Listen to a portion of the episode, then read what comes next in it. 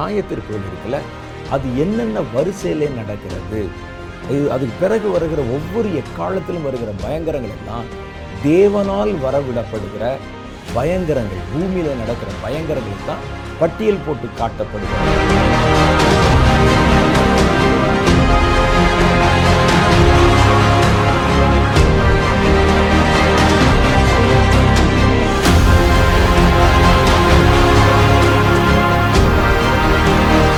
ஆண்டவருடைய கோபத்துக்கு முன்பாக நிற்க முடியும்னு சொல்கிறாங்கல்ல அந்த கோபத்தை ஏழு பிரிவாக பிரித்து ஒவ்வொரு எக்காலங்கள் ஊதும் போதும் கர்த்தருடைய கோபாக்கினை எப்படியெல்லாம் வெளிப்பட்டது என்பதை சொல்லதுதான்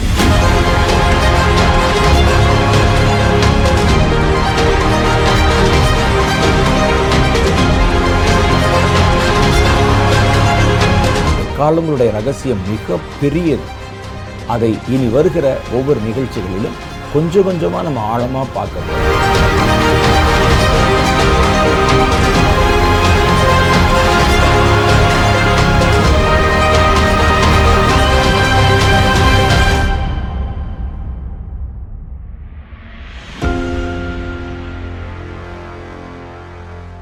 ஆண்டோராகி இயேசு கிறிஸ்து நாமத்தில் உங்கள் யாவருக்கும் என் அன்பின் நல்வாழ்த்துக்கள். போன வாரத்தில் நம்ம சந்தித்து கொண்ட போது பொல்லாத பிசாசின் ஆவிகளை குறித்த பல விவரங்களை நம்ம ஆழமாக ஆராய்ந்து பார்த்தோம். அது மாத்திரல்ல பரலோகத்தில் இருக்கிற தேவ தூதர்கள். தேவ தூதர்களும் நமக்கு தெரிஞ்சிருக்கிற மாதிரி இல்லை. இன்னும் பல விவரங்கள் இருக்கிறது என்பதை பற்றியும் நம்ம ஒன்றிரண்டு காரியங்களை நம்முடைய தியானத்துக்காக எடுத்துக்கொண்டோம். உலகத்தில் கிரியேட் செய்கிற பொல்லாத ஆவிகள் மனிதர்களுக்கு நடுவில் அவைகள் செய்கிற வேலையில் என்னென்ன விதமான காரியங்களை செய்கின்றன எப்படி மனிதனை வஞ்சிக்கின்றன என்று பல காரியங்களையும் நம்ம ஆராய்ந்தோம். மாத்திரல்ல ஒவ்வொரு ஆவிக்கும் அந்தந்த ஆவிக்கு எத்தனை கோடி இருந்தாலும் ஒவ்வொன்றுக்கும் ஒவ்வொரு நேம் இருக்குது. ஒவ்வொருவருக்கும் இண்டிவிஜுவலாக ஒரு பேர் இருக்குது அது தவிர அவைகள் செயல்படுகிற காரியங்கள் அவைகள் எந்த இனத்தைச் சேர்ந்தவைகள் அழிக்கக்கூடியதா நிர்மூலமாக்கக்கூடியதா அல்லது கள்ள உபதேசங்களை கொண்டு வரக்கூடியதா குறி சொல்லக்கூடியதா இதெல்லாம் வச்சு எந்த இனத்தை சேர்ந்தது என்று ஒவ்வொரு இனங்களுக்கும் ஒவ்வொரு பேர் இருக்குது. இதை பற்றியெல்லாம் நம்ம நிறைய செய்திகளை ஆராய்ந்து பார்த்தோம். அதனுடைய பின்தொடர்ச்சியாக இன்னும் சில காரியங்களை இந்த நிகழ்ச்சியிலே நம்ம பார்க்க போகிறோம் இந்த ஆவிகள் மனிதனுக்குள்ளும் மனிதனுடைய வாழ்க்கைக்குள்ளும் தங்களை உள்ளே புகுத்தி கொள்ளுகின்றன. மனிதர்களுடைய வாழ்க்கை சமுதாய வாழ்க்கை அரசியல் மனிதனுடைய தனிப்பட்ட வாழ்க்கை ஒரு குடும்ப வாழ்க்கை ஒரு மதம் சார்ந்த வாழ்க்கை. இந்த ஆவிகள் ஒரு மனிதனுக்குள்ளே நுழைவதற்கும் அதுக்குன்னு ஒரு தனி ஜாதி இருக்குது அதிகாரங்களுக்குள்ளே நுழைவதற்கு ஒரு தனி ஜாதி இருக்குது. ஒரு நாட்டுக்குள்ளே நுழைவதற்கு ஒரு ஜாதி இருக்குது இப்போ இந்த ஆவிகள் பொதுவாகவே என்ன செய்கிறதுனா மனிதர்களுடைய வாழ்க்கையில் தங்களை ஈடுபடுத்தி கொள்ளுகின்றன. அவருடைய அரசியல் சார்ந்த சமுதாயம் சார்ந்த குடும்பம் சார்ந்த இண்டிவிஜுவலாக அவங்களுடைய பர்சனல் லைஃபு இது எல்லாவற்றிலும் தங்களை ஈடுபடுத்தி கொள்ள விரும்புகின்றன. சில ஆவிகள் என்ன செய்யும்னா ஒரு மனிதனுடைய சரீரத்தை எடுத்து உள்ளேயே போயிடும் உள்ள. அதை பற்றி தான் நம்ம போன வாரத்தில் சந்தித்த போது ஒரு மனிதனுக்குள்ள ரெண்டாயிரத்துக்கு மேற்பட்ட ஆவி கூட உள்ளே போயிருக்கலாம் அந்த மாதிரி உள்ளே இருந்த அனுபவத்தை குறித்து வேதம் நமக்கு சொல்லுகிறது. அப்போ இந்த ஆவிகள் நேரடியாக ஒரு மனிதனுக்குள்ளே போய் அவருடைய முழு கட்டுப்பாட்டையும் தனக்குள்ளே கொண்டு வந்துடும் அப்போ இந்த மனிதனுக்குள்ளே ஒரு ஸ்பிரிட் இருக்கும் பாருங்கள் அவனுடைய சொந்த ஆவி அதை பிடிச்சி செயலற்றதாக மாற்றி கட்டி போட்டு அவனுடைய சரீரத்துக்குள்ளே கட்டி போட்டு இந்த ஆவிகள் தான் டாமினேட் பண்ணும். இந்த மாதிரி பல ஆவிகள் உள்ளே நுழைந்த ஒரு மனிதனை பார்த்தீங்கன்னா ஒவ்வொரு நேரத்துக்கு நேரம் ஒரு ஒரு காரியத்தை செய்வான். இந்த மனிதன் கூட நீங்கள் பாருங்கள் ஒரு நேரம் அந்த பக்கத்தில் வர்றவங்களை போட்டு அடிக்கிறான். ஒரு நேரம் தன் சரீரத்தை தானே கீறி கொள்ளுகிறான். இந்த ஆவிகள் உள்ளே நுழைந்து ஒரு மனிதனை அப்படியே கேப்சர் பண்ணிடும் அவனுக்குள்ளே இருக்கிற ஆவி இருக்கு பாருங்க. அது வேதனைப்பட்டு நொந்து தன் சொந்த சரீரத்துக்குள்ளேயே அடிமை போல கட்டப்பட்டு இருக்கும். அப்போ இதெல்லாம் கர்த்தருடைய வேதம் நமக்கு சொல்லுகிறது.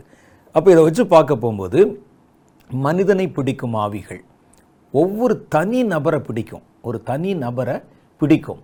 ஒரு ஆவி எப்பொழுது ஒரு மனிதனை பிடிக்கும் அதிகாரத்தை பெறுகிறதுன்னு சொன்னால் ஒரு ஆவி தன்னுடைய பாவ இச்சைகளை ஒரு மனிதனுக்கு காண்பித்து தனக்கு கீழ்ப்படிய வைத்து வசப்படுத்தும் போது இவன் அதனுடைய வார்த்தைக்கு கீழ்ப்படிந்து அதை ஏற்றுக்கொண்டு செயல்பட ஆரம்பிக்கும்போது கொஞ்சம் கொஞ்சமாக அவன் மேல் இருக்கிற அதிகாரத்தை அது அப்படி எடுத்துக்கொள்ள ஆரம்பிக்கும். ஒரே நாளில் நடந்துராது. ஒரு மனிதனுக்கு முதல்ல ஆசை காட்டும். "இது கொஞ்சம் குடிச்சுப்பாரு அப்படின்னு சொல்லும். அவன் குடிக்க ஆரம்பிப்பான். இன்னைக்கு இன்னொரு தடவை குடிச்சுப்பாரு நாளைக்கு நண்பர்களோட குடிச்சு அப்படின்னு பக்கத்தில் இருந்து அப்படியே தூண்டிக் கொண்டே இருக்கும். அவன் அதற்கு இடம் கொடுக்க இடம் கொடுக்க பாவம் செய்கிற எவனும் பாவத்திற்கு அடிமையாக இருக்கிறான். எப்போ அவன் அடிமையாக மாறுறானோ அந்த ஸ்பிரிட் உள்ளே போயிடும் நீங்கள் நினைக்கிற மாதிரி எல்லா ஆவிகளுமே ஒரு மனிதனுக்குள் நுழைந்து விட்டால் கண்ணை உருட்டி தலை ஆட்டி முடியை விரித்து போட்டு அப்படி தான் ஆடன்னு அவசியம் இல்லை. ஜென்ட்லாக பேசாமல் உள்ளே உட்காந்துருக்கிற ஆவி வெளியே தெரியவே தெரியாது. ஆனால் இந்த ஆவி என்ன செய்யும்னா உள்ளேயே இருக்கும். அவனை குடிக்க வைக்கும் விரிக்க வைக்கும். ஒருவனுடைய சொந்த குடும்பத்தில் மனைவியை போட்டு அடிக்கிறது குடிச்சிட்டு வந்துட்டாருன்னா வீடே இப்படி தாறுமாறாயிரும். பிள்ளைகளை ரோட்டில் போட்டு இழுத்து அடிக்கிறது கெட்ட வார்த்தைகளை வெளியே இருந்து கத்துவது காலையில் பார்த்தீங்கன்னா அப்படியே உட்காந்து யோசிச்சுட்டு இருப்பார். நானாக பண்ணேன் அப்படின்னு இருப்பார். இதெல்லாம் வந்து ஏன் நடக்குது அப்படின்னு கேட்டால் இந்த ஆவிகள். அப்போ ஆவிகள்னு சொன்ன உடனே எல்லாமே ஒரே மாதிரி செயல்படாது. சிலருக்குள்ளே ஆவி பிடிச்சின்னு அப்படியே தலையை சுற்றிக்கிட்டே இருப்பாங்க. கண்ணை உருட்டி பார்ப்பாங்க. யாரா நீ? நான் யார் இருக்கேன்னு தெரியுமாம்பாங்க. அது ஒரு டைப் ஆவி. சில ஆவிகள் வெளியே பார்த்தா எந்த அசைவும் நடமாட்டம் தெரியாது. அவங்களுடைய கேரக்டர் அவங்களுடைய குணம் இதை வைத்துத்தான் அந்த ஆவிகள் ஒரு மனிதனுக்குள்ளே நுழைந்திருக்கிறது பொசஸ்டாக இருக்கிறாங்கிறத நம்ம கண்டுபிடிக்க முடியும். அதில் இன்னொரு காரியம் பார்த்தீங்கன்னா எல்லா ஆவிகளும் ஒரு மனிதனுடைய சரீரத்துக்குள் நுழைந்து விடுவதும் அல்ல. சில ஆவிகள் அவன் பக்கத்திலே இருக்கும். மனிதர்களை பிடிக்கிற ஆவியில் ரெண்டு டைப் இருக்குது. ஒன்று பார்த்தா சரீரத்தை பிடித்து கொள்ளும். இந்த ஆவிகளுக்கு சரீரம் வேணும். இந்த ஆவிகள் பெரும்பாலும் இச்சை நிறைந்தவர்களாக இருக்கும். இச்சைன்னு சொல்லும்போது நீங்கள் இந்த அசிங்கமான காரியத்தை மாற்ற நம்ம யோசிக்க வேண்டியதில்லை. ஒரு சாப்பாட்டின் மேலே கூட இச்சை இருக்கலாம். ஒரு குடிக்கணும் வெறிக்கணும்னு இச்சை இருக்கலாம். ஒரு குடித்து வெறிக்கிற ஒரு ஆவின்னு வச்சுக்கங்களேன். அதுக்கு அந்த அப்படிப்பட்ட ஒரு ஆசை ஒரு இச்சை இருக்குது இந்த உலகத்தில் இருக்கிறத நம்ம அனுபவித்து பார்க்கணும் அப்படின்னு ஒரு ஆசை இருந்ததுன்னா அதுக்கு ஆசை இருக்கும் சரீரம் இருக்காது. இப்போ இந்த ஆவிகள் என்ன செய்யும்? சரீரத்தை தேடும். இதே மாதிரி குணமுள்ள சுபாவமுள்ள நான் சொல்கிற இந்த காரியத்துக்கு விட்டு கொடுக்கக்கூடிய ஒரு சரீரத்தை அது தேடும். அது உள்ளே வந்து தேடுனா ஒரு ஆள் வந்து இடம் கொடுக்குறான்னு வச்சுங்களேன் அவனுடைய சரீரத்துக்குள் புகுந்து அந்த சரீரத்துக்குள் இருக்கிற ஆவி தன்னுடைய இச்சையை நிறைவேற்றிக் கொள்ளும் அவன் வழியாக. இந்த ஆவிகளுக்கு தான் சரீரம் தேவைப்படுகிறது. அப்போ எல்லா ஆவிகளுக்கும் அப்படி இல்லை. சரீரத்துக்குள்ளே புகுந்து தாங்கள் விரும்பின உலக காரியங்களை அது வானத்திலேருந்து விழுந்த ஆவி தான் ஆனால் உலகத்தில் இவ்வளோ விஷயங்களை பார்க்கும்போது குடி வெறி பணம் காசு என்ன பல காரியங்கள் இருக்குது இதெல்லாம் பார்க்கும்போது இதெல்லாம் நாமும் அனுபவித்து பார்க்கணும்னு சொல்லி அந்த ஆவிகள் இச்சைகளினால் நிறைந்த ஆவிகள் இருக்கும். இந்த ஆவிகளுக்கு இச்சை இருக்கும் அதை நிறைவேற்றுவதற்கு உடம்பு இருக்காது. ஏன்னா உலகத்தில் இருக்கிற இச்சையை நிறைவேற்றணும்னா உலகத்தில் உடம்பு வேணும். அதனால தான் என்ன செய்கின்றன? இந்த ஆவிகள் ஒரு மனிதனுடைய சரீரத்துக்குள்ளே உள்ளே புகுந்து கொள்ளுகின்றன. புகுந்து கொண்டு அவனை அப்படியே ஆட்டி படைக்க ஆரம்பிக்கும். அப்போ இன்னொரு டைப் ஆவி இருக்குது. இந்த ஆவி சரீரங்களை தொடாது நம்முடைய இருதயத்தையும் மனதையும் பிடித்து கொள்ளும். வெளியே பார்த்தா நமக்கு தெரியாது. அவர் ஆடலாம் மாட்டார். வேற ஒன்றும் செய்ய மாட்டார். ஆனால் அவருடைய மனதில் பார்த்தீங்கன்னா தீய நினைவுகள் தீமையான காரியங்கள் சில சமயத்தில் என்னடா இப்படிலாம் வருதுன்னு சொல்லி யோசித்து அதை கட்டுப்படுத்த முயற்சித்தாலும் முடியாது. அப்போ தான் நம்ம அடிமையாக இருக்கிறோம் என்று அர்த்தம். அடிமையாக இருக்கிறவன் சுயமாக எதையும் செய்ய முடியாது. நம்மை நாமே விடுதலை செய்து கொள்ளவும் முடியாது. அடிமையாக இருக்கிறவன் எப்படி தன்னைத்தானே விடுதலை செய்து கொள்ள முடியும்? அவனுக்கு ராஜாவாக இருக்கிறவன் எஜமானாக இருக்கிறவன் விடுதலை செய்தால்தான் விடுதலையாக முடியும். அல்லது அவனுக்கு யாராவது ஒரு பிணை கொடுத்து அவனை விடுவித்தால் தான் விடுவிக்க முடியும். ஒரு அடிமை தன்னைத்தானே விடுவித்து கொள்ள முடியாது. அப்போ நம்ம பார்க்குறோம் நமக்கு தெரியுது என்னடா இது? எப்போ பார்த்தாலும் இருபத்தி நாலு மணி நேரம் நம்முடைய மனதில் இப்படிப்பட்ட காரியங்களே வருகிறதே. இதெல்லாம் புறம்பே தள்ளிட்டு ஃப்ரீயாக நமக்கு எவ்வளோ காரியம் இருக்குது வேலை இருக்கேன்னு நினச்சாலும் அது செய்ய விடாது. செய்ய விடாமல் சுற்றி சுற்றி சுற்றி அதுலேயே ஒரு மனிதனை வைத்து அழுத்தி கொண்டே இருக்கும். அப்படி இருந்ததுன்னா அந்த பிசாசினாலே பிடிக்கப்பட்டிருக்கிறோம் என்பது அடையாளம். அதுதான் வந்து ஒரு பிசாசினால் பிடிக்கப்பட்டிருக்கேன். பொசஸ்ட் அப்படின்னு சொல்கிறாங்களே பொசஸ்டு என்றால் என்னென்னா அந்த ஆவி தன்னுடைய காரியத்தை தொடர்ந்து நிறைவேற்றி கொண்டே நீங்கள் தள்ளி விட்டாலும் போகாது. நம்மை அடிமை மாதிரி வச்சுருக்கோம். அப்போ இந்த விதமான ஆவிகள் எண்ணங்களை பிடிக்கிற ஆவி இருக்குது இந்த ஆவி என்ன செய்யும்னா மனிதனுடைய மனதில் தான் அது கிரியை செய்யும். அவருடைய ஆத்துமாவைத்தான் பிடித்து கொள்ளும். ஒரு டைப் ஆவி சரீரத்தை பிடிச்சிக்கிறோம் அதான் நீங்கள் பார்த்துருக்கீங்களே சட்டையை கிழிக்கிறது முடியை விரிச்சு போடுறது ஆடுறது கத்துறது கீழ்ப்படியாகவும் போகிறது உருள்றது இதெல்லாம் பார்த்தீங்கன்னா இது சரீரத்தை பிடிக்கிற ஆவி. மனதை பிடிக்கிற ஆவி வெளியவே தெரியாது. அவருடைய நினைவுகள் நித்தமும் பொல்லாததாக இருக்கும். யாருக்காவது ஏதாவது தீமை செஞ்சுக்கிட்டே இருப்பாங்க. சில ஆட்களை நீங்கள் பாருங்கள் அமெரிக்காவிலெல்லாம் நிறைய இடங்களில் அவர்களுக்கு என்ன பேர் கொடுக்குறாங்கன்னா சைக்கோன்னு சொல்லிடுவாங்க சைக்கோ. காரணமே இருக்காது. அவன் பாட்டுக்கு போவான் பார்க்கில். யாரையாவது ஒரு ஆளை பார்ப்பான் சிரிப்பான்.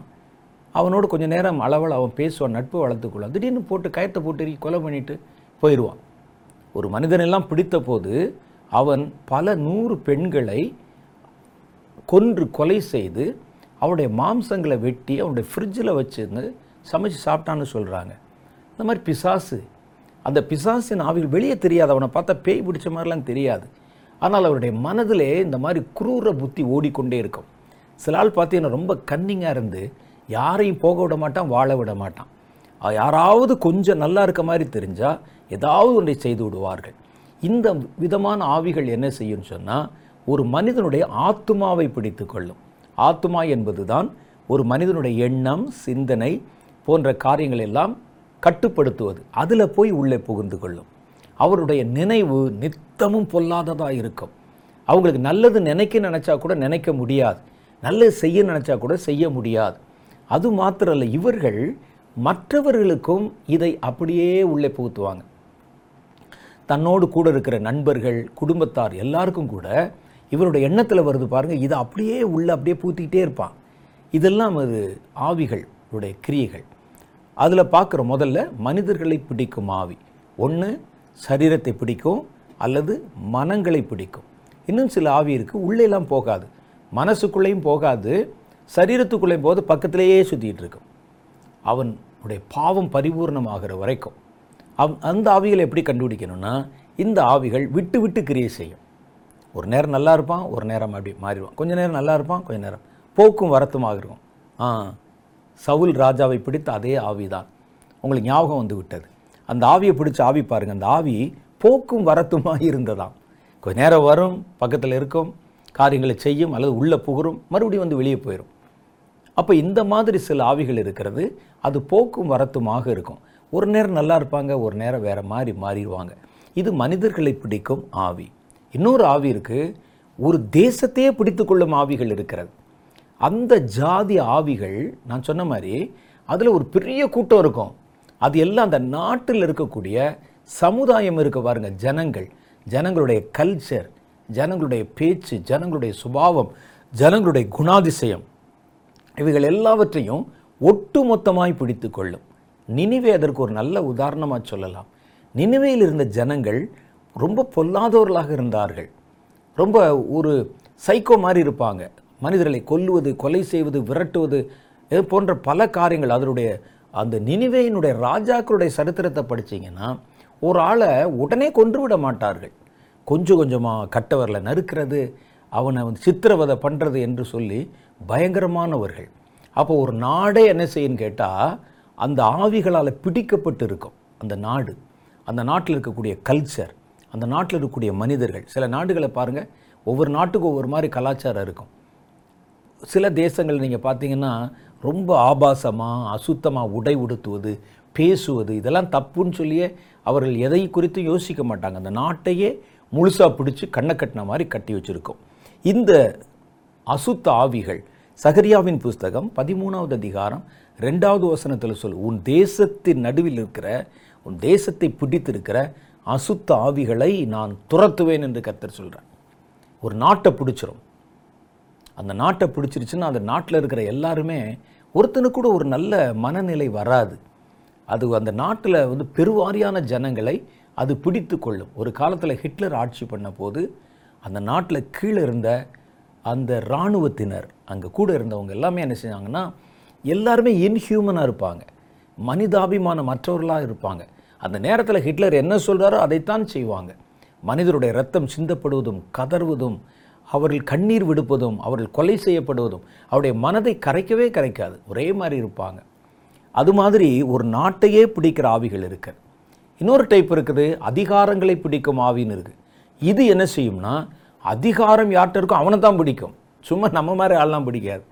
நம்மை பிடித்து என்ன செய்வது? ஒரு பெரிய பெரிய இடத்துல இருக்காங்களோ அவனை பிடிச்சு கொள்ளும் இந்த சர்வாதிகாரிகளை பார்த்தீங்கன்னா அவன் ரொம்ப டிஃப்ரெண்ட்டாக இருப்பான். கொஞ்சம் கூட மனிதாபிமானம் இல்லாதவனாக இருப்பான். ஒருவன் மனிதனாக இருந்தால் அவனுக்கு அடிப்படையிலே மனிதாபிமானம் என்ற ஒரு குணம் இருக்கும். ஆனால் சில டிக்டேட்டர்ஸ் நீங்கள் பார்க்கலாம். ஹிட்லர் மாதிரி அப்புறம் இந்த மாதிரி நிறையா இருக்கிறாங்க. இவர்கள் தன் கண்ணுக்கு முன்னால் மனிதர்கள் கொல்லப்படுவது கூட அவர்களை ஒன்றும் செய்யாது. இந்த நீரோ என்ற மன்னன் அப்படித்தான். நீரோ என்ற மன்னன் கிறிஸ்தவர்கள் மேலே கோபம் இருக்கலாம் வெறுப்பு இருக்கலாம். ஆனால் அந்த வெறுப்பை கோபத்தை எப்படி வெளிக்காட்டுகிறோம் என்று ஒன்று இருக்கிறது அல்லவா? இந்த நீரோ மன்னன் என்ன செய்வான்னா கிறிஸ்தவர்களை கூட்டம் கூட்டமாக பிடிச்சி அவர்களை பெரிய அந்த காட்சி கூடத்துக்கு கொண்டு வந்து அந்த காலத்தில் பார்த்தீங்கன்னா பெரிய பெரிய விளையாட்டு அரங்கங்கள் இருக்கும். அந்த விளையாட்டு அரங்கங்களில் கேலரி மாதிரி வச்சுருப்பாங்க. அந்த இடத்துல இந்த கிறிஸ்தவர்கள் அவனை போய் குற்றுயிரும் குலையுருமாக்கி ஜெயிலில் போட்டு சாப்பாடு போடாமல் நல்ல துணி வஸ்திரம் கொடுக்காம அவங்கள அப்படியே கொண்டு வந்து அந்த நடு மைதானத்தில் நிற்க வச்சு பசியோடு இருக்கக்கூடிய காட்டு மிருகங்களை சிங்கம் புலி சிறுத்தை போன்றவைகளை மேலே ஏவி விடுவாங்க. அப்படி அவர்களை ஏவி விட்டு அவர்கள் சித்திரவதப்பட்டு சாகிறதையும் மரண ஓலம் எழுப்புகிறதையும் சுற்றி இருக்கிற ஒரு பெரிய கூட்டம் பார்த்து ரசிப்பார்கள். இது என்ன மனநிலை? இது என்ன காரியம்? யோசிச்சு பாருங்கள் ஒருத்தனுக்கு கூடவா இவன் படுகிற கஷ்டம் மனதில் கொஞ்சம் கூட ஒரு துளி இறக்கத்தை கொடுக்கவில்லையா? இதே நீரோமன்னன் என்ன செய்வானா? பெரிய பெரிய விருந்துகளை ஏற்பாடு பண்ணி வெட்ட வெளியில் சாயந்தர நேரத்தில் விருந்துகளை ஏற்பாடு பண்ணி பெரிய பெரிய இந்த கம்பங்களை நட்டி அந்த கம்பத்தின் உச்சத்தில் மேலே கிறிஸ்தவர்களை கயிறை வச்சு கட்டி சிலுவையில் மாதிரி கட்டி வச்சு கீழே நெருப்பு வச்சு அவர்களை வந்து நெருப்பில் எரிய விட்டு அந்த நெருப்பு வெளிச்சத்தில் கீழே உட்காந்து சாப்பிடுவாங்களாம். இது என்ன மனநிலை? யோசித்து பாருங்கள் இந்த அதிகாரங்கள். அதிகாரம் கைக்கு வந்துச்சு. மனிதன் சாவான் அதை பற்றி கவலைப்பட மாட்டான். சந்தோஷம் கொண்டுவார்கள் இதே நீரோமனன் தான். ரோம் பற்றி எரியும் போது ஃபிடில் வாசித்தான்னு சொல்லுவாங்க. அது உண்மையான்னு தெரியல. அதை பற்றி கவலைப்பட மாட்டான். மனிதர்கள் சாகுறாங்களே பார்க்குறோமே அது வராது. அது ஒரு பிசாசு பிசாசின் ஆவி. அப்போ இந்த மனிதர்கள் மேலே அது எப்படி இருக்கும்? யோசிச்சு பாருங்களேன். மேலே மனிதர்களுடைய மாம்சம் எரியும் போது அவர்கள் கூக்குரல் இடுவது ஒரு பக்கம் இருக்கட்டும். அந்த வாசனை அந்த புகை அந்த இடம் ஒரு சுடுகாட்டில் உட்காந்து யாராவது சாப்பிடுவானா ஐயா? யோசிச்சு பாருங்கள் ஒரு மாம்சம் கருகுகிற இடத்துல அப்போ அதெல்லாம் தாண்டி அவனுக்கு அவ்வளோ ஒரு வெறியும் கோபமும் இருக்குன்னா இது ஒரு மனிதாபிமானத்துக்கு அப்பாற்பட்ட ஒரு விஷயம். ஹிட்லர் காலத்தில் அப்படித்தான். யூதர்களை கொண்டு வந்து நூறு பேர் இருக்கிற இடத்துல ஒரு ஒரு அறையில் பத்தாயிரம் பேர் அடைச்சி வைப்பாங்க. அப்படி வஸ்திரத்தெல்லாம் உறிஞ்சிருவாங்க. அது சம்மந்தமான புஸ்தகங்களை படித்து பார்த்தீங்கன்னா இரவில் உங்களால் தூங்கவே முடியாது. அது சம்மந்தமான ஆவணப்படங்கள் கூட வந்திருக்கிறது. அவங்களால் தூங்கவே முடியாது. ஒரு வேனில் அவர்களை ஏற்றி கொண்டு போய் ஒரு வேனில் ஒரு நூறு பேரை ஏற்ற முடியுமானால் அதில் ஆயிரம் பேர் ரெண்டாயிரம் பேரை திணிச்சு ஏற்றி யாரும் கையை காலை அசைக்க முடியாது. அதை ஏற்றி அவர்களை இந்த கொலை செய்யப்படுகிற இடங்களுக்கு கொண்டு போவாங்க. கொண்டு போய் கதவை திறந்து கீழே கொட்டுனா பாதி பேர் செத்த பிரேதமாய் வெளியே வந்து விழுவார்களாம். நிறைய பேர் உள்ளே வந்து மூச்சு விட முடியாது. விஷ புகையை உள்ளே ஏற்றுவாங்க. அவர்களை உள்ளே அடைத்து வைத்து கூட்டம் கூட்டமாக அடைச்சி வச்சு தப்ப முடியாமல் அதுக்கு சின்ன ஒரு ஹோல் போட்டு ஒரு ஹோஸ் பைப் மாதிரி வச்சு விஷ புகையை உள்ளே செலுத்தி லட்சக்கணக்கான யூதர்களை கொலை செய்தார்கள். கொஞ்சம் கூட மனிதாபிமானம் இருக்காதா? இது இந்த அதிகாரங்களை பிடித்து கொள்ளும் அவர்களுக்கு அதிகாரம் வேணும் நாற்காலி வேணும் கலவரம் நடக்கும் மனிதர்கள் மறிப்பார்கள். எத்தனை செய்தி பார்ப்போம். அவருடைய மனசில் அதை பற்றி தோணவே தோணாது. அவன் உட்கார்ந்து தான் உண்டு தன்னுடைய வேலை உண்டு தன்னுடைய அதிகாரம் உண்டு. அதைத்தான் அவன் வந்து பார்ப்பான். தினம் அவர்களுக்கு வந்து பேங்க்வெட்டு விருந்து பப்பு டான்ஸு ஆடம்பர வாழ்க்கை கீழே இருக்கிறவனை பார்க்கவே மாட்டான். இப்படிப்பட்ட அதிகாரிகளை பிடிக்கிறதுக்குன்னே ஒரு கூட்டம் ஆவிகள் இருக்கிறது. இந்த பொல்லாத ஆவிகள் அதிகாரத்தில் இருக்கிறவங்கள பிடிச்சிக்கிறோம். அவனை பிடிக்க ஆரம்பித்தோடனே அவர்களை சார்ந்த ஒரு கூட்டம் அந்த அதிகாரத்தில் இருக்காங்களே இவங்க எல்லாரையுமே அந்த ஆவிகள் பிடிக்க ஆரம்பிப்பது தான் ஆச்சரியம். ஹிட்லருக்கு ஒரு அசிஸ்டண்ட் ஒருவன் இருந்தான். அவன் வந்து ஒரு இராணுவ தளபதி. அவர் க கடைசியில் அந்த நாடு கீழே விழுந்தபோது தப்பித்து ஓடி பல வருடங்களுக்கு பிறகு வயதான விருத்தாப்பியராக ஏதோ ஒரு தேசத்தில் அமெரிக்காவா லண்டனா என்று எனக்கு தெரியலை. அங்கே தான் அவர் மரித்தார். அந்த ஆளுடைய வேலை என்ன தெரியுமா? வெறும் தன்னுடைய இந்த கையால் ஒரு மனிதனுடைய கழுத்தை ஒரு மாதிரி பிடிச்சு இந்த சங்கை பிடிச்சி ஒரு மனிதனை அப்படியே அழுத்தி அப்படியே கொன்று விடுவார். ஒரு மணி நேரத்துக்கு நூறு பேர் வரைக்கும் கொல்லுவான் அந்த ஆள். வெறும் கையால். வெறும் கையால். எப்படி இருக்கும்? இந்த மனிதன் சாகிறதை. அப்போ அவர்களுக்கு மனிதனை மனிதனாகவே தெரியாது. அப்போ இந்த அதிகாரங்களுக்குள்ளும் அதிகாரத்தில் இருக்கிறவர்களுக்குள்ளும் அந்த அதிகாரம் கையில் கிடச்சிச்சுன்னா ஆட ஆரம்பிச்சிருவான். இது ஒரு ஸ்பிரிட்டு அது அதிகாரங்களை பிடிக்கிற ஆவிகள். அந்த அதிகாரங்கள் நீக்கப்பட்ட உடனே பாருங்களேன் அந்த தேசமே அப்படி ஒரு மாதிரி ஆயிரும். இருக்கிற வரைக்கும் தீ வைக்கிறது கொளுத்துறது இடிக்கிறது எல்லாம் செய்வான். அந்த அதிகாரத்தில் அந்த அதிகாரத்தை பிடுங்கிருங்க. அடுத்த நிமிஷம் சத்தம் இல்லாமல் மாறிடும் எல்லாம். இன்னைக்கு ஜெர்மனி பாருங்கள் எப்படி இருக்குன்னு. அதே ஹிட்லர் ஆட்சி பண்ண இடத்துல அதான் அப்போ இது ஒரு ஆவி. இது அதிகாரங்களை பிடிக்கும் ஆவி. இதே மாதிரி இன்னொரு ஒரு ஆவி இருக்குது மதங்களை பிடிக்கும் ஆவி. இந்த ஆவி என்ன செய்யும்னா மத நம்பிக்கை ஆன்மீக நம்பிக்கை உள்ளவர்களை பிடித்து தன்னுடைய கட்டுப்பாட்டில் வச்சுக்கிறோம். அப்போ சில மத நம்பிக்கைகளை உருவாக்கும். சில மத சுலோகங்கள் மதம் சம்பந்தமான சில கோட்பாடுகள் கருத்துக்கள் போன்றவைகளை உருவாக்குறது ஒரு பொல்லாத ஆவி. இது என்ன செய்யும்னா வெளி தோற்றத்திற்கு சன்மார்க்கமான வாழ்க்கையை காமிக்கிற மாதிரி உள்ளே கர்த்தரை விட்டு பிரிக்கக்கூடிய செயல்களை செய்யும். ஆனால் அந்த கடைசி காலத்தில் இதே ஸ்பிரிட் வந்து என்ன செய்யுதுன்னா இன்னைக்கு நேருக்கு நேராய் நான் சாத்தான் தான் என்னை நீ நம்பு என்னை ஏற்றுக்கொள் என்று சொல்லி அது ஒரு புது மதத்தை உருவாக்கி இருக்கிறத பார்க்குறோம். அமெரிக்கா போன்ற தேசங்களில் சாத்தான் ஆராதனைகள் சாத்தான் மதம் இருக்கிறத நம்ம பார்க்குறோம். அவங்க சொல்கிறாங்க சாத்தான் சாத்தான் ஒரு கடவுள்தான். சாத்தான் என்பவன் விரும்பப்படத்தக்கவன். அவனை வந்து வெறுக்கக்கூடாது அப்படின்னு சொல்கிறாங்க ஆண்டனி லாவே அப்படின்னு ஒரு ஆள் அமெரிக்க தேசத்தில்.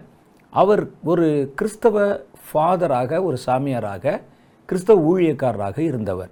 அவருக்கு நல்ல ஒரு அங்கீகாரம் கிடைக்கவில்லை. அவர் ஒரு நாள் ரொம்ப விரக்தியின் விளிம்பில் இருந்தபோது சாத்தான் அவரை சந்தித்து அவரோடு கூட பேசி நீ என்னை கடவுள் என்று ஜனங்களுக்கு முன்னால் அறிக்கை செய்து நான் சொல்கிற காரியத்தை நீ காமிச்சின்னா நான் உன்னை மக்கள் நடுவிலே ஒரு மத தலைவனாக உருவாக்குவேன். நீ இயேசுவை நம்பி ஊழியம் செய்ய வந்து உனக்கு என்ன கிடைச்சது? யார் உன்னை பாராட்டினாங்க? என்று சொல்லி அவருடைய மனதை கலைத்து ஆண்டனி லாவே.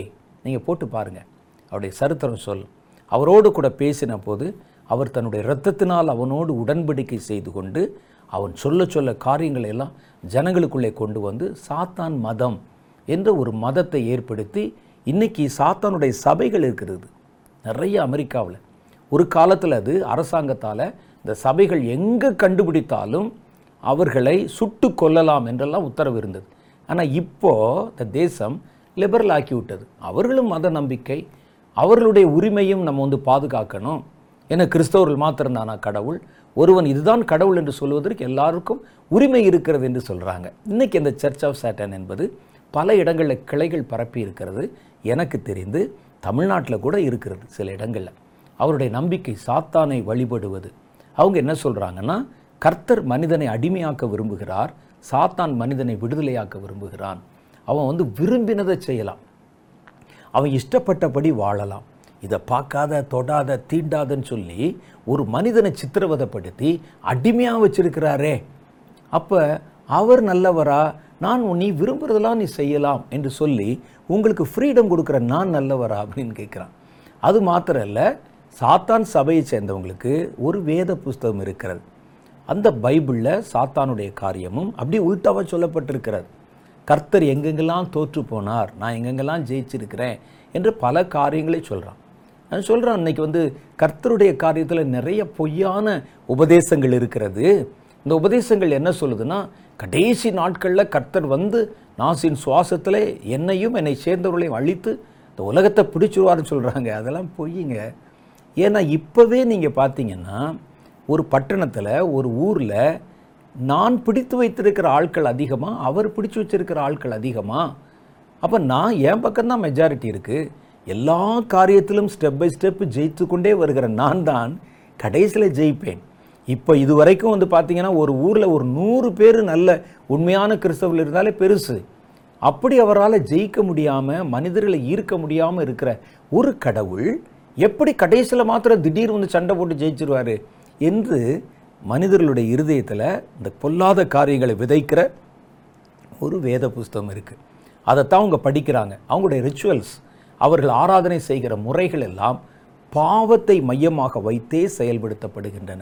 இதனால் நிறைய பேர் அதை பின்பற்ற குறிப்பாக வாலிபர்கள் அதை பின்பற்ற ஆரம்பிக்கிறாங்க. அதே மாதிரி நியூ ஏஜ் என்று சொல்லுகிற ஒரு அமைப்பு. அவங்களும் இதே மாதிரி தான். கடவுள் என்ற பெயரில் தேவையற்ற கட்டுப்பாடுகள் பாரம்பரியங்களை கொண்டு வந்து ஜனங்களை வஞ்சிக்கிறது ஏமாத்துறதை நிறுத்துங்க. மக்கள் சந்தோஷமாக இருக்கணும்னு சொல்லி தான் கர்த்தர் விரும்ப கொண்டாடுங்க அப்படின்னு சொல்கிறாங்க இதெல்லாம் பார்த்தீங்கன்னா மாறுபட்ட உபதேசங்கள். இந்த டைப் ஸ்பிரிட் என்ன செய்யும்னா மதங்களுக்குள்ளே நுழைந்து விடும். மத நம்பிக்கைகளுக்குள்ளே. கிறிஸ்டியானிட்டிக்குள்ளே கூட உள்ளே நுழைஞ்சிரும். கர்த்தர் சொன்னது வேற யாருக்கும் அவங்க வேற ஒன்று சொல்லுவாங்க. ஆனால் அவர்கள் சொல்வது லாஜிக் மாதிரி தெரியும். இது அப்படி ஆக்கும் இப்படியாக்கும் அப்படின்னு பேச ஆரம்பிச்சு புது புது கலாச்சாரங்களை உள்ளே கொண்டு வரும். இதெல்லாம் ஒரு ஸ்பிரிட்டு வேதம் சொல்லுகிறது உபதேசங்கள் மற்றும் மதங்களை பிடித்து கொள்ளும் ஆவிகள். அது ஏசபேல் அப்படித்தானே? மத நம்பிக்கையை தூண்டி ஜனங்களை கொலை செய்யும்படி வைத்து பொல்லாத ஆராதனைகளை கட்டவிழ்த்து அந்த ஆராதனைக்கு அடிக்கடி ஏன் திரும்புகிறாங்க ஜனங்கள் பொல்லாத ஆராதனைக்கு? நம்ம ஆராதனையில் உப்பு சப்பு இல்லை. வரணும் நிற்கணும் பாடணும் அப்படியே ஜெபம் பண்ணணும் போகணும். இங்கே அப்படி கிடையாது. டான்ஸு சோமபானம் சுறாபானம் குடி வெறி பாவம் விபச்சாரம் எல்லாம் நடக்கும் உள்ள சர்ச்சில். அப்படின்னா எல்லாரும் அங்கே போகத்தானே விரும்புவாங்க? அதனால தான் பல சமயங்களில் பார்த்தீங்கன்னா பாகால்களை வழிபட நல்லா போயிட்டுருக்கிற ராஜாக்கள் திரும்பிடுவான் உள்ள. சாலமோனுடைய இருதயத்தையே அவனுடைய மனைவிமார்கள் திசை திருப்பிட்டாங்க. சாலமன் எவ்வளோ பெரிய ஞானி. கர்த்தர் நேராக பேசினவன் கர்த்தரோடு கூட நல்ல ஒரு ஐக்கியம் கொண்ட ஒரு மனிதன். நீதிமொழிகளின் புஸ்தகத்தை எழுதினவர். எல்லாவற்றுக்கும் சிகரம் வைத்த மாதிரி தேவாலயத்தை கட்டினவர். அவருடைய மனைவிமார்கள் அந்நியர்களோட சம்பந்தம் கலந்த போது அவனை மூளைகளுக்கு ஆராதனை செய்யும்படிக்கு அவனுடைய இருதயத்தை திருப்பிட்டாங்க. கர்த்தருக்கு தேவாலயத்தை கட்டின அதே கைகளில் அந்நிய விக்கிரகங்களுக்கும் மூளைகளுக்கும் பலிபீடங்களை கட்ட ஆரம்பித்தார். எவ்வளோ பெரிய கொடுமையான காரியம் பார்த்தீங்களா? காரணம் என்னன்னு கேட்டிங்கன்னா சாலமன் ராஜா ஒரு சுகபோக பிரியர். அது உங்களுக்கு எல்லாருக்கும் தெரியும். அப்படி சந்தோஷமாக இருக்கணும் அப்படியே ஹாப்பியாக இருக்கணும். கொண்டாட்டம் கொண்டாடணும். அந்த மனநிலையில் உள்ளவர். இப்படிப்பட்டவர்கள் எந்த நிமிஷத்திலும் கர்த்தரோடு கூட இருந்தாலும் சீக்கிரமே அவர்கள் மாறிவிடுவதற்கு வாய்ப்பு இருக்கிறது. கர்த்தரை கொண்டாடுவதற்கில்ல கர்த்தரை கொண்டாடுவது பரலோகத்தில் தேவனுடைய ராஜ்யத்தில். அங்கே போயிட்டீங்கன்னா சந்தோஷம்தான். பரலோகத்தில் எப்பவும் சமாதானம் மகிழ்ச்சியும் தான் ஆனால் பூமியில் இருக்கிற வரைக்கும் கவனமாக பரிசுத்தமாக தேவன் கொடுத்த ரட்சிப்பை பாதுகாத்து கொள்ளத்தக்கதாக நம்முடைய முற்பிதாக்களை பாருங்கள் அப்போ சிலர்களை பாருங்கள் யாராவது குடிச்சு வெறிச்சு கொஞ்சம் ரிலாக்ஸ்டாக இருப்பேன் ஏதாவது செஞ்சாங்களா? இல்லை. அவர் ஓடி உழைத்து அலைந்து ரத்தம் சிந்தி எவ்வளோ வேதனைப்பட்டு காரியங்களை செஞ்சாங்க பாருங்கள் இதெல்லாம் இப்படி இருக்கிறவர்கள் கொண்டாட்டத்தை சுகபோகத்தை விரும்புகிறவங்க ஒரு பாயிண்டில் இந்த மாதிரி ஆராதனைகளுக்குள்ளே நுழைந்து போய்விடுவார்கள். இது ஒரு ஆவி. கடைசியில் ஒரு ஆவி இருக்குது. இது மாதிரி இன்னும் நிறையா இருக்கலாம். கடைசியாக ஒரு ஆவி இருக்குது. இந்த ஆவி இராணுவங்களை பிடித்து கொள்ளுகிற ஆவி. ராஜாக்களை பிடித்து கொள்ளும் இராணுவங்களை பிடித்து கொள்ளும் இந்த ஆவிகள் மனிதர்களுடைய மனங்களை பிடிக்கிற ஆவியும் அதிகாரங்களை பிடிக்கிற ஆவிகளும் இருக்குது அந்த ஆவி என்ன செய்யணும் அப்படி ஏவிக்கிட்டே இருக்கும் ஜனங்களை. இந்த ஆவி இந்த இராணுவங்களை பிடிக்கிற ஆவி இருக்குதே. இந்த ஆவி என்ன செய்யும்னா இராணுவத்தை நகர்த்துகிறவர்கள் இராணுவத்தை வழிநடத்தும் அதிகாரம் கொண்டவர்கள் இப்படிப்பட்ட ஆட்களை பிடிச்சிட்டு ஒரு இராணுவத்தையே வைத்து மனிதர்களுக்கு எதிராக திசை திருப்போம். சில இடங்களில் பார்த்தீங்கன்னா இராணுவ ஆட்சி அப்படின்னு கொண்டு வந்து மனிதாபிமானமற்ற வழிமுறைகளில் ஆளுமைகளை நடத்துவாங்க. அப் இந்த ஆவிகள் எங்கே உள்ளே புகுந்துக்கிறோம்னா யுத்தம் செய்கிறவங்க அதில் இராணுவத்தில் இருக்கிறவங்க இராணுவத்தை நடத்துகிற அதிகாரம் பெற்றவர்கள் ஆயுதங்கள். இதில் எல்லாவற்றிலும் அந்த வெப்பன்ஸு இது எல்லாவற்றிலும் இந்த ஆவிகள் உள்ளே நுழைந்து கொள்ளும். அப்போ இந்த ஆவிகளுக்கு முழு வேலை என்னென்னா மனிதர்கள் நடுவில் போர்களையும் சண்டைகளையும் உருவாக்கி இராணுவங்களை வைத்து ஜனங்களை ஆளுமை செய்து தன்னுடைய கட்டுப்பாட்டுக்குள்ளே கொண்டு வருகிற ஆவி. ஆசையை காமிச்சு மனிதர்களை அடிமைப்படுத்துகிற ஆவி இருக்குது கன்னை காமிச்சு துப்பாக்கியை காமிச்சு இராணுவத்தை காமிச்சு மனிதர்களை அடிமைப்படுத்துகிற ஆவி இருக்குது. நம்ம சமீப காலத்தில் ரெண்டு கொரியா தேசம் இருக்குது உங்களுக்கு தெரியும். ஒன்று இந்த சவுத் கொரியா. தென் கொரியாவில் பார்த்திங்கன்னா நல்ல தேவனை ஆராதிக்கிறாங்க. நல்ல ரட்சிப்பு இருக்குது. பெரிய பெரிய சபைகள் இருக்கிறது. ஆனால் நார்த்து கொரியான்னு ஒரு இடம் இருக்குது வட கொரியா. வட கொரியாவில் இராணுவத்தை வைத்து ஒரு ஆட்சி நடத்தப்படுகிறது. அதனுடைய அதிபர் ஜனங்களை எவ்வளவு தனக்கு அடிமையாகி வைத்திருக்க முடியுமோ அந்த அளவுக்கு அடிமையாக வச்சுருக்கிறார். சோஷியல் மீடியாஸை யூஸ் பண்ணக்கூடாது. என்னென்ன மாதிரி உடை உடையணும் முடி எவ்வளவு நீளம் இருக்கணும்? முதற்கொண்டு எல்லாவற்றையும் தான் சொல்வது தான் செயல்படும். அதை தாண்டினா இராணுவத்தை வச்சு அந்த குடும்பத்தையே ஒன்றுமில்லாமல் ஆக்கிடுவாங்க அதிகாரிகளை ஒன்றுமில்லாமல் ஆக்கிடுவாங்க வியாபாரங்களை ஒன்றுமில்லாமல் ஆக்கிடுவாங்க யாரும் பேச முடியாது. அந்த நாட்டுக்குள்ளே இப்போது இப்போ சமீப காலத்தில் என்ன நடக்கிறதுங்கிற செய்தி வெளியே வராது. என்ன செய்வது? இது மாதிரி இந்த இராணுவங்களுக்குள்ளே உள்ளே புகுந்து இந்த இராணுவங்களை தன் கட்டுப்பாட்டில் வைத்துக் கொள்ளுகிற பொல்லாத ஆவிகள் இருக்குது இந்த ஆவிகள் என்ன செய்யும்னா பின்னால் இருந்து வேலை செய்கிறது இந்த ஸ்பிரிட்டு தான். ஆனால் அது எதை எடுத்து பயன்படுதுன்னு கேட்டால் இராணுவ தளவாடங்களை இராணுவ ஆயுதங்களை இராணுவத்தை இராணுவத்தில் இருக்கிற மனிதர்களை இராணுவத்தில் இருக்கிற அதிகாரங்களை எடுத்து பயன்படுத்தும் இந்த ஆவிகள். இந்த ஆவிகள் ஒரு இராணுவத்தை பிடிச்சிருச்சுன்னா அது காரணமற்ற யுத்தங்கள் காரணமற்ற மரணம் காரணமற்ற சட்டங்களை கொண்டு வந்து நாட்டை நசுக்கி வேதனைப்படுத்த ஆரம்பித்து விடும் அது தான் இப்போ நம்ம பார்க்குற இராணுவ ஆட்சின்னு சொல்லுவாங்க சில இடத்துல. உகாண்டா என்ற ஒரு தேசம் இருந்தது. அதனுடைய அதிபராக இடி அமீன் என்பவர் இருந்தார். அவர் இராணுவத்தை வச்சு ஜனங்களை அந்த அளவுக்கு கொடுமைப்படுத்தினார். நான் சொல்லுகிற இந்த பேர்லாம் குறித்து வச்சு நீங்கள் போய் கூகுளில் சர்ச் பண்ணி பார்க்கணும். அப்போ தான் அவங்க எப்படிப்பட்ட பயங்கரவாதிகளாக இருந்தார்கள் என்பதை நீங்கள் அறிந்து கொள்ள முடியும். அது மாதிரி இந்த இராணுவத்தை பிடித்து கொண்டு இராணுவ தளவாடங்களை பயன்படுத்தி மனிதர்களை வேதனைப்படுத்துகிற வகையைச் சேர்ந்த ஆவிதான் நாம் இங்கே பார்க்கக்கூடிய அபத்தோன் என்றும் அப்பலியோன் என்றும் சொல்லப்படுகிற வெட்டுக்கிளிகளின் ஆவிகள். எப்படிங்க சொல்கிறீங்க அப்படின்னு கேட்டால் அதை குறித்த விவரங்களை நான் அடுத்த வாரத்தில் நம்ம சேர்ந்து தியானிக்க போகிறோம். ஏன்னா இன்னைக்கு நமக்கு அதிக நேரம் ஆச்சு. அதுவரை கர்த்தர் உங்களை ஆசீர்வதித்து காப்பாராக. ஆமை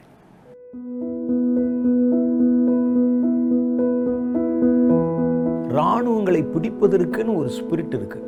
இந்த ஆவிகள் எதில் விருப்பம் உள்ளவைகள் என்றால் யுத்தம் செய்வது. யுத்தம்னா சும்மா அப்படி ஓடி கலவரம் பண்ணி தெருவில் கத்தி அது இல்லை. அது ஒரு அது வேற ஸ்பிரிட்டு இது அப்படி இல்லை. இராணுவ மாதிரி மிலிட்ரி மாதிரி போகணும். இதை குறித்து சொல்லப்பட்ட அந்த ஆவியை பற்றி சொல்லப்பட்ட காரியங்களை நீங்கள் கவனித்து பார்த்தீங்கன்னா யுத்த சம்பந்தமான வார்த்தைகள் நிறைய உபயோகப்படுத்தப்பட்டிருக்கிறது. பாருங்க ஒரு ஆறு காரியத்தை நான் உங்களுக்கு சொல்கிறேன் முதல் காரியம் யுத்தத்துக்கு ஆயத்தம் பண்ணப்பட்ட குதிரை மாதிரி. ஒரு காரியத்தை நீங்கள் மனசில் வச்சுக்கிறணும் வெளிப்படுத்தின விசேஷத்தில் உண்டான பல காரியங்களை நம்ம யோசித்து பார்க்கும் பொழுது அவைகளை ஒரு அனுமானமாய்த்தான் நம்ம சொல்ல முடியும். கரெக்டாக இப்படி தான் நடக்கும் என்று யாரும் அதை அறுதிட்டு சொல்லிவிட முடியாது. ஆனால் உண்மைக்கு ரொம்ப சமீபம் வரைக்கும் நாம் யோசிப்பதற்கு வாய்ப்பு இருக்கிறது.